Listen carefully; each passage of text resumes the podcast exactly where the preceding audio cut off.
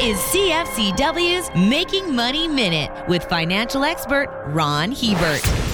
Real estate has generally been a tough place to be over the last year and a half, but there are some bright spots among real estate investment trusts. Industrial properties, such as warehouses, manufacturing plants, and distribution centers, are currently the hottest part of the Canadian market. The national vacancy rate on these types of properties is around 2%. The supply of properties has not kept up with demand, and this shortage has allowed landlords to raise rents aggressively at lease renewal time or when existing tenants vacate. For more information, listen to our Making Money show hosted by Ron Hebert and Gord Whitehead at letsmakemoney.ca or cfcw.com.